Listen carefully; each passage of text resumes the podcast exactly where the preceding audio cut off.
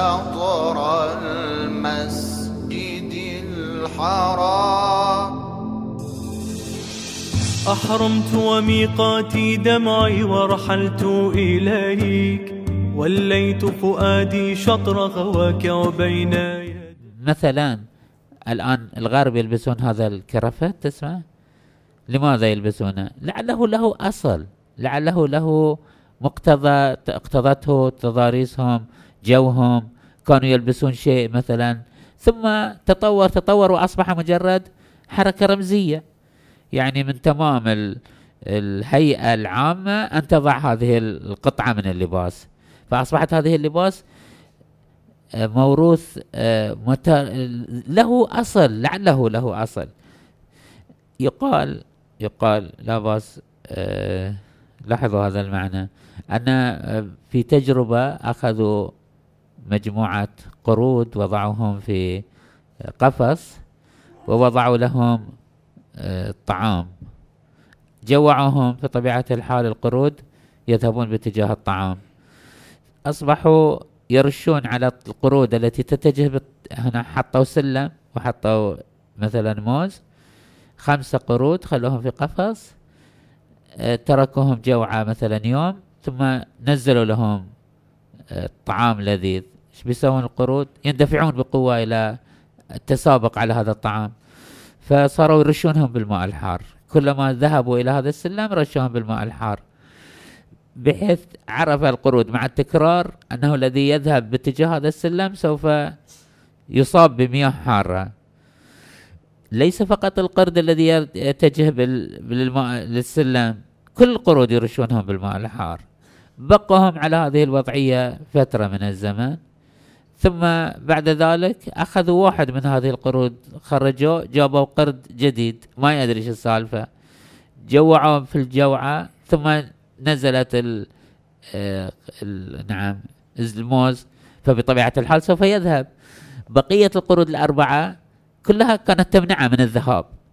لأنه تجربوا القرود الأربعة المتبقية جربوا أن هذه السلوك سوف يؤدي إلى أن يصاب هو وهم بالمياه الحارة. هو لا يعلم ما الموضوع. لكنه يتفاجأ أن جماعة من القرود تمنع من الذهاب لل بقى على هذه الحالة مدة ثم غيروا واحد ثاني ثم ثالث ثم رابع وتوالوا هذه الحالة بحيث تغيروا كلهم الخمسة. وأي قرد يروح باتجاه هذا يمنعون بعضهم بعض. أما لماذا؟ ما عندهم تجربة سابقة ما جربوا. واضحة الفكرة. الغرض أنه كثير من السلوكيات قد يكون لها مقتضيات. أطلت في المقدمة. الغرض هذه لتكون مقدمة أولى وهي أن حركة الإنسان لها مراتب في الوضوح والعقلائية والالتزام. النقطة الثانية أن الإسلام كأي مشروع تغييري إصلاحي ينطلق من واقع منطق الإنسان. ليس لا تتصورون أن الإسلام جاء بقدرة إلهية خارقة وزرعت في أوساط الناس. لا الإسلام وآدابه وأخلاقه وعقائده زرعت في الناس بجهد بشري بجهد الرسول صلى الله عليه وآله وأهل بيته. قدموا في سبيل ذلك الغالي والرخيص وجهدوا وقاتلوا وأتعبوا أنفسهم عليهم أفضل الصلاة والسلام في سبيل زراعة هذه المفاهيم والقيم والرؤى في أعماقنا. كيف زرعوا؟ زرعوا بمعالجة هذه العقلية والعقلائية والموروثات. عالجوها واحد واحد جزئية جزئية. بقي الرسول صلى الله عليه وآله وأهل بيته يضحون في سبيل أن يزيلوا كل الآداب كل السلوكيات المخالفة للعقل والمخالفة للعقلائية. والمفيدة من الموروثات ولذلك الرسول صلى الله عليه وآله لم يكن فقط آه، آه، مبلغ وإنما زارع صانع باني لواقع إنساني.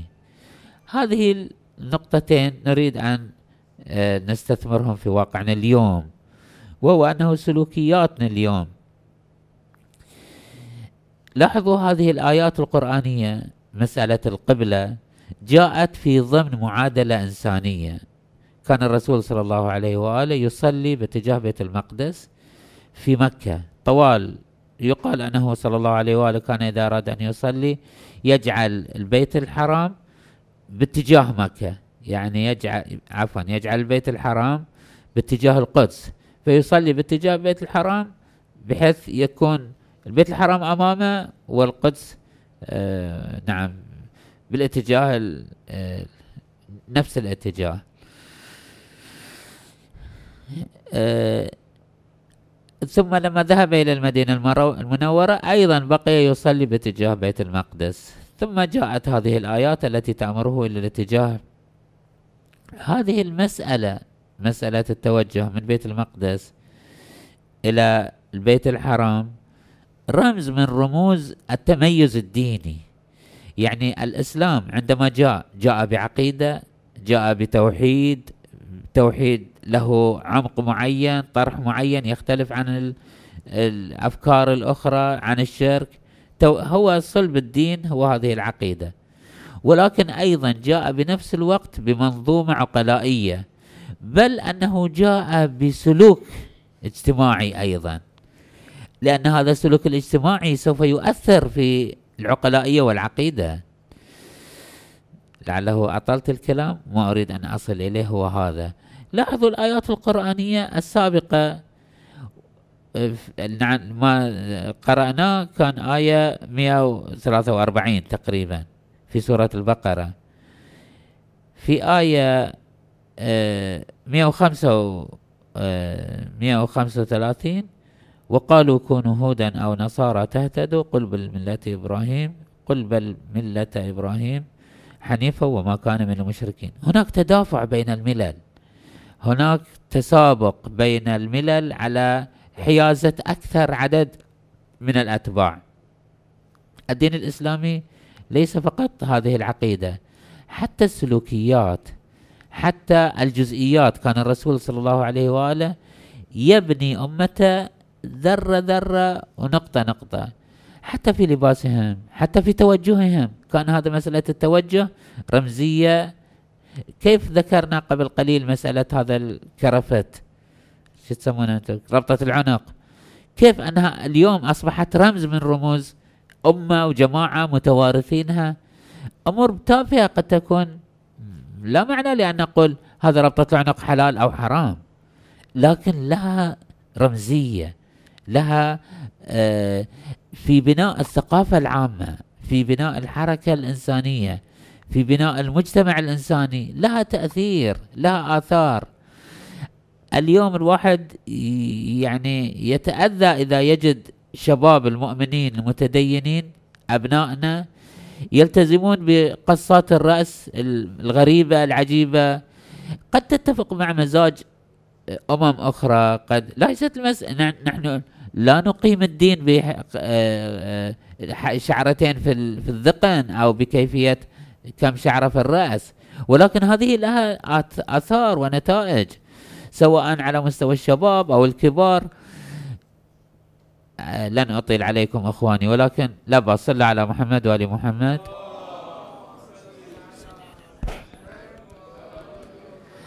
لاحظوا أن هذه الأمور متراكبة بمعنى قبل خمسين سنة كيف كان برنامج الشأن العام المجتمع كيف كان برنامجهم؟ يجلسون الصبح ما ينامون صحيح؟ يروحون إلى مزارعهم مصانعهم محل إنتاجهم. تجي الساعة عشرة 11 حسب تعبير أبانا كانوا يقدعون مثلا يقدعون يعني يتقون قبل الزوال في شيء اسمه قيلولة. ثم يصلون الظهر هذا يعتبرونه نهاية الجهد. لاحظوا الحركة الآن كيف حركة الناس؟ حركة الناس أصبحت الحركة الاقتصادية حركة الكسب حركة الإنتاج المجتمعي مبنية على منهج واردة من الخارج. الآن وين تقع الصلاة؟ ليست الصلاة هي مفصل حركتنا. مفصل حركة الناس هي بداية الشغل ونهاية الشغل. لا نجعل للصلاة لاحظوا كل حركاتنا الاجتماعية أصبحت حركة مصنعة. أه لاحظوا الروايات تقول اجعل يومك اجعل يومك ثلاثة ساعات. ساعة لكسب المعاش ساعة لنفسك ساعة لربك. إحنا جعلنا هذه القضية اليوم أصبحت الحياة ثلاث ساعات بس ليس تقسيم يومي تقسيم دهري. يعني 25 خم... نعم ثلث العمر ندرس بعدين ثلث العمر نشتغل بعدين ثلث العمر سقط المتاع. لكن في الثلث العمر الذي نشتغل فقط نشتغل. ما في شيء لربك. كله يعني الآن لعله لو أخاطب الشباب اللي يشتغلون في مثلا أرامكو. زبدة عمرهم كله ما تشوفها أصلا. صحيح؟ لأنه الآن أصبحت الحركة الاقتصادية الثقافية الفكرية الاجتماعية كلها كلها مستوردة. يعني ليس فقط قصة الشعر وليس فقط لباس الفتيات والنساء ليس فقط طبعا هذه أمور قد تقولون جزئية تافهة قادمين من شقة بعيدة لنجتمع في هذا المكان. لتحدثنا عن أهمية قصة الشعر ولا مثلا لا هذه أمور الدين جاي يعالجها. لما يوجه الناس إلى الاستقبال للكعبة يريد أن يجعل رمزية يريد أن يحقق هوية لهذا المجتمع. في لباسه في أكله في شربه وإلا ما معنى أنه يجب أن آه، تتجه للكعبة في ذبح الذبايح؟ يعني إذا ذبحت باتجاه المقابل تختلف الذبيحة؟ يعني ذبيحة إذا توجهت نحو المشرق أو المغرب تصبح حرام لا يجوز أكلها واقعا تكوينا تختلف عن الذبيحة إذا توجهت بها للقبلة؟ هناك تغير واقعي تكويني؟ أو المسألة فيها رمزية؟ الآن الله يعزكم دخولك للمرافق. يحتاج أن لا تستدبر ولا تستقبل. لاحظوا ترى البنيان هنا لا يعتني بهذه المسألة. أقول أنه حتى في هذه المسألة الدين جاي يعطينا هوية مميزة في أصل سلوكياتنا. يجب أن تكون ذات وضوح في أننا لا لا نأكل لا نشرب لا نشتغل لا نخرج لا. مثال أخير وأرفع الزحمة. الآن في البيوتات لعله في مثل الدمام في المجالس العامة أصبح هناك عرف أنه مثلا الدخول إلى المجلس العام أعزكم الله بالحذاء صحيح؟ ويرتبون عليه أنه يجعلون مثلا آه الموكيت في الوسط في الوسط في الجوانب ما في الناس يدخلون بالأحذية. قلت لهم هذه عملية بسيطة عملية عفوية ما لها لكن لها رمزية لها عمق. تصور أنت تدخل تريد أن آه، تلقي خطابا بحذائك. لاحظين الصورة؟ مو متراكم إحنا عندنا مجموعة لوازم على هذه المقدمات والعادات والتقاليد.